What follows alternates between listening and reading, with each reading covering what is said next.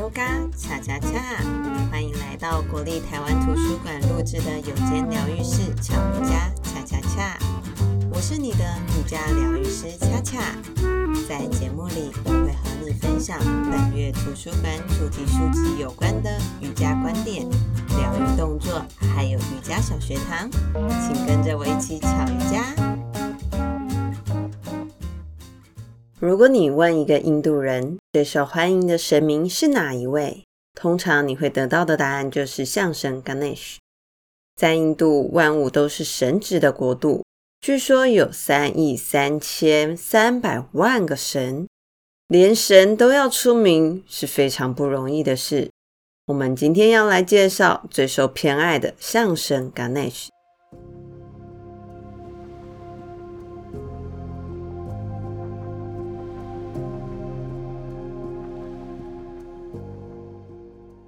他在印度有专属的节日。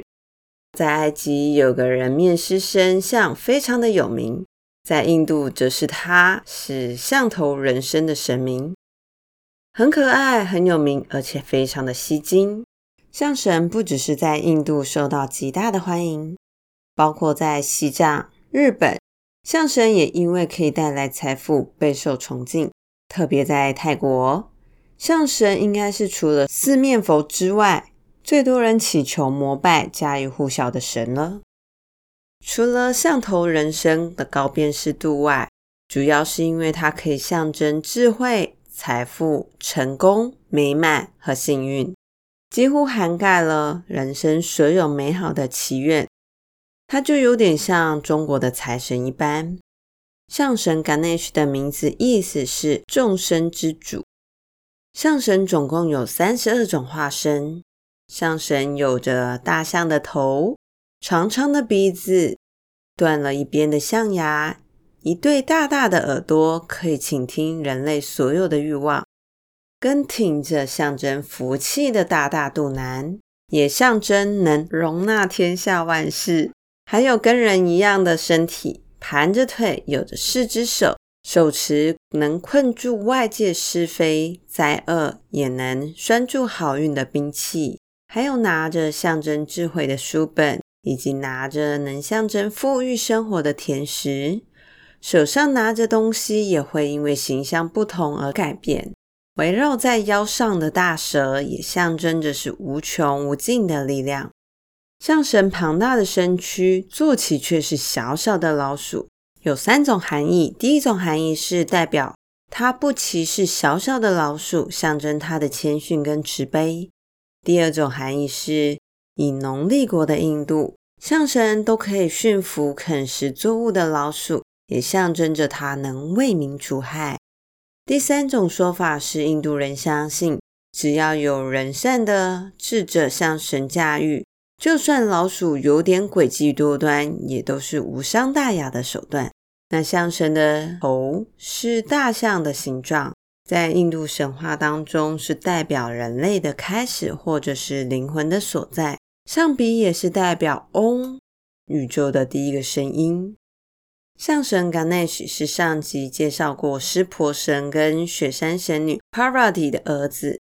湿婆神在经历一段悲壮悲情的恋情后，终于跟 Parvati 修成正果了。但湿婆神是位长期隐居、极度禁欲的苦行僧，很难真正的投入满是欲望的世俗生活中。婚后时常离家到喜马拉雅深山中修行。雪山神女是在湿婆神外出苦行后才生下 Ganesh。所以湿婆神并没有见过儿子 Ganesh。 出生后的 Ganesh 长得非常高大强壮。多年之后，有一日，雪山神女 Parvati 正在洗澡沐浴，让儿子 Ganesh 在外头守着，特别交代不许让任何人入内。这时苦行结束的湿婆神回到了家中，却在门口受到 Ganesh 的阻挡。忠实执行母亲命令的 Ganesh却激怒了一无所知的湿婆神，父子两人大打出手。湿婆神以为这些不在家苦行的日子，妻子雪山神女 Parvati 与人有染，湿婆神一气之下砍了儿子的头，并丢到森林当中。Ganesh 因此身首异处。雪山神女听见了打斗声，出门查看，看见了丈夫是婆神砍下了亲生儿子的头，因此痛哭失声。伤心欲绝的母亲 Parvati 要求湿婆神必须让儿子 Ganesh 死而复生。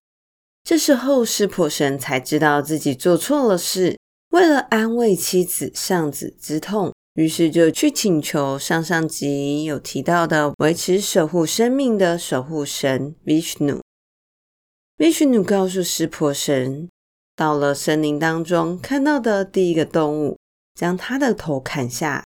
移植到儿子 Ganesh 的身上，就可以帮助 Ganesh 死而复生。湿婆神就按照 Vishnu 的指引去做。后来湿婆神在森林当中遇到的第一个动物就是大象，大象是地球上非常强壮的动物，于是湿婆神就取得了大象的头，将象头安装在自己儿子身上，并再次赋予了生命，因此 Ganesh 就成了现在象头人身的形象。后来为了弥补，湿婆神就让象头人身的 Ganesh 统领侍奉湿婆神的众神，并赐予他军队，所以 Ganesh 得到了众神的协助，就有排除一切障碍的神力，并让象神拥有至高的武力跟权力，并赐给象神福报。所以这时候象神他终于成为了神子，凡是恭敬礼拜象神的人，诚心向他祈求，都会得到意想不到的大福报跟帮助。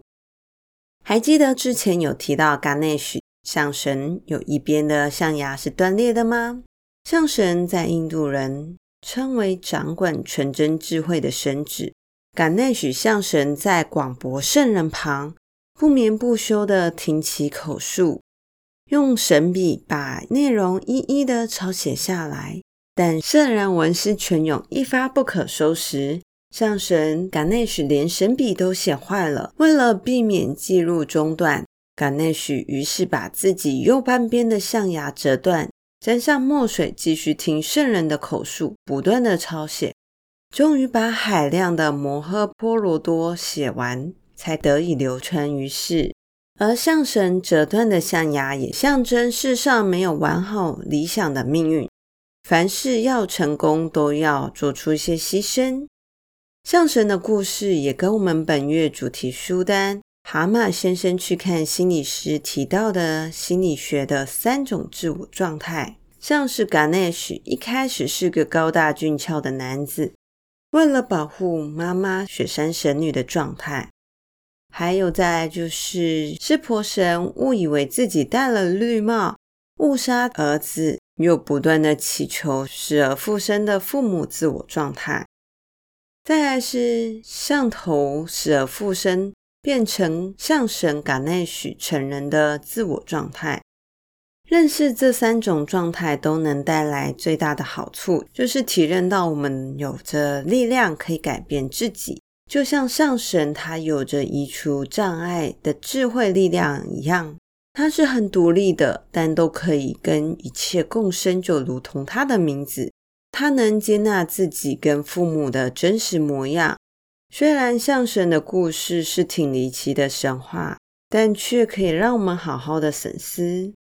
那象神的故事在我第一次听到时，我就深深的爱上了，就像他断了一边的象牙代表着神也是不完美的，但象神他只是个完整的身体身躯，也让我开始那时学会放过自己，不再这样处处的要求完美。那象神的故事听到这里，你有没有什么启发或者是感想？也欢迎留言或者是跟我们分享。那我们今天的瑜伽练习会坐着来进行，我们会练习很像象笔的动作，它的名称叫做单腿过肩式。那我们慢慢的来到瑜伽垫上或者是地板上坐好，将我们的双腿往前伸直，双脚趾头勾向天空，感觉我们的双腿是很稳定的贴好在地板，找到脊椎向上延伸90度的位置。接着我们的左手不动，感觉很稳定的贴好在地板上。接着将我们的左腿不动，感觉很稳定的贴在地板。接着将我们的右膝盖弯曲，双手来帮忙抱着我们的右腿，慢慢的帮忙将我们的右腿膝盖持续的靠近右肩膀。接着慢慢的帮忙将我们的右膝盖持续的往右边腋下的方向靠近。接着要将我们的右腿抬高，挂到我们的右手手臂上。这时候我们的右膝盖可以稍微微弯夹进你的右手手臂，你的右手也可以手肘微弯，让我们的右腿不要不断的往下滑落。这时可以停在这里，如果可以，可以试着双手像背背包一样，把我们的右腿、右膝盖不断的往右肩膀上。这时候我们的右脚脚背压就很像橡皮的动作一样了。如果还可以来到第二个阶段，可以将我们的双手往回到臀部的两侧，手掌心来撑在地板上。现在仅用我们的双手就可以将我们身体是坐起的。这时候一开始会需要一些力量，让我们的右腿不滑落，双手可以支撑好地板。如果你还想要挑战，可以透过我们双手手臂的力量，慢慢将我们的臀部向上提起，让我们的臀部向上离开地板之后，我们的左脚脚跟还是保持在地板。这时候就要像大象一样很有力量的感受。你可以停在这里，或者是慢慢的将我们的左腿脚跟提高。你完全透过我们的双手支撑，找到你很有力量的感受。再来慢慢的将我们的臀部脚跟回到地板。这时候让我们的双手双脚放松，我们休息一下，要准备换边。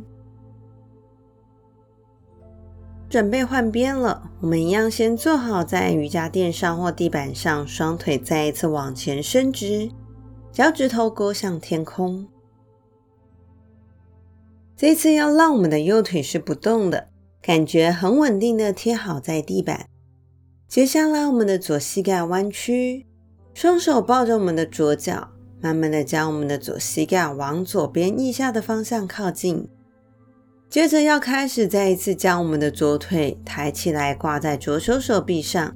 试着左膝盖稍微弯曲，夹住我们的左手手臂。为了不要让我们的左腿容易往下滑，有需要左手手肘可以微弯，可以停留在这里。如果可以，试着将我们的双手帮忙将我们的左膝盖像背书包一样不断的向上，来到左肩膀上方。这时候左脚会再一次很像橡皮的动作了。你可以停留在这里。如果想要来到第二个阶段做挑战，可以将我们的双手回到我们的臀部两侧。这时候只有用手掌就可以帮助我们脊椎不断向上坐挺坐高。那开始会需要一些腹部核心跟手臂的力量了。如果还想挑战，一样可以透过我们手臂的力量，慢慢的将我们的身体完全撑起来，让我们的臀部向上离开地板。你可以回到上一组，完全的坐好就好了。开始找到像大象一样的力量，慢慢试着臀部一样向上之后，可以试试看左脚大腿有力的将左脚脚跟向上提高，身体只剩下双手掌心在地板。好，慢慢的臀部回到地板上，双脚放松，双手也放松，去感受一下，像大象一样有力是非常的不容易的，但我们可以反复的练习，慢慢的找到这股力量。我们今天的瑜伽练习就进行到这里。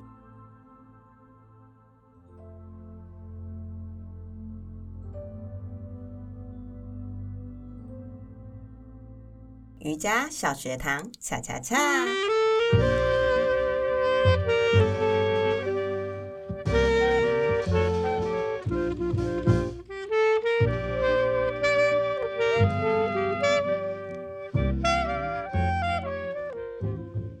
老师，有位读者写信来问说，他生完小孩之后，他感觉他的子宫下垂，她每次经期来之前啊，都会频尿，或者是会有一种垂掉的感觉。请问练瑜伽会改善吗？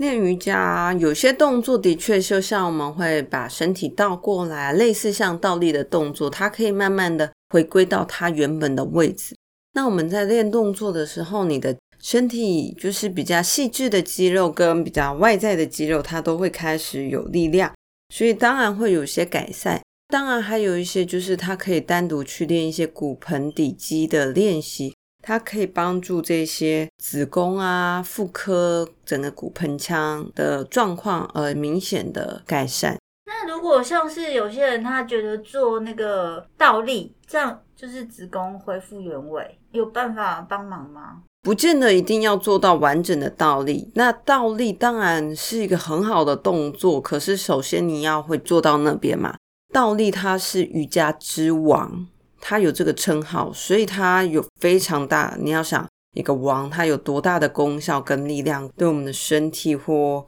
就是要永葆青春都是一个非常重要的角色。在阿英嘎的派系，如果倒立啊，或者是像瑜伽之后像监力式这种倒过来的动作，反地心引的动作，如果一天练个20分钟，你可以永葆青春。这样倒立会不会脑充血啊？当然要深呼吸啊，就是凡事都要循序渐进啊。哇，倒立真的超酷的，我要来练一下。然后老师，我最近身边有很多朋友，他们去开那个子宫肌瘤的刀，因为有些朋友他们真的很热爱瑜伽，所以想要知道说大概多久之后可以继续练？要看手术的方式，因为像有些是微创，那微创的话，其实他医生有些很快就说1个礼拜或1个月就可以开始练习，所以我会觉得要看他是什么样的手术，有没有大的洞，还只是微创或怎么样子。所以就是反正我们身体上有任何状况，还是要先看他是什么手术的类型跟他医生的建议，因为每个人的体质也是不太一样的，当然在开始一样是循序渐进的练习。那我刚刚听完象神啊他那个象牙一边断掉的故事啊，我真的内心有个感触，就是现在科技很发达，如果象神当时有手机就可以拿出来录音了，可怜的象神。那这样才可以有点就是感受到他的诚心吗？对，或者是感受到像他的头像他的象牙都是一个很大的用意，就是告诉我们说没有一个很完美的世界，我觉得这是他最大的用意，这个故事最大的用意。但当时的确也不会知道，有像我们以前也不会知道什么是手机嘛？那时候当时不会知道有这种只用哗哗哗的事件，我们的手机都也只是像黑金刚啊或海豚机3310那种吧。那是什么？然后以前也只有 BB 扣那个年代啊。那是什么？我小学的时候还有这种东西耶。那时候怎么会知道说后来会有无线上网这件事情？然后谁会知道？我们后来都是用电脑、平板、手机在观看影集这些东西，甚至是录 podcast， 你在家就可以很舒服的听，对不对？对啊，以前是广播的时代耶。 对啊，那怎么会后来变成这一种？所以现在社会不断进步啊，所以人啊有更多的文明病，像忧郁症等等。其实我觉得就是可以好好的去大自然散步，接触大自然，拥抱树木，然后多运动，对，多做瑜伽，这样子心情就会变得很好哦。那我们今天的巧瑜伽恰恰恰就到这咯，我们下次再见。 Namaste。 感谢你在百忙当中还愿意花时间来收听并陪伴自己练习，别忘了帮我们评分并分享给身边的朋友，让大家可以在生活当中寻求一些内心平静的时刻。也欢迎你将你的心得分享给我们，我们下次见。 Namaste。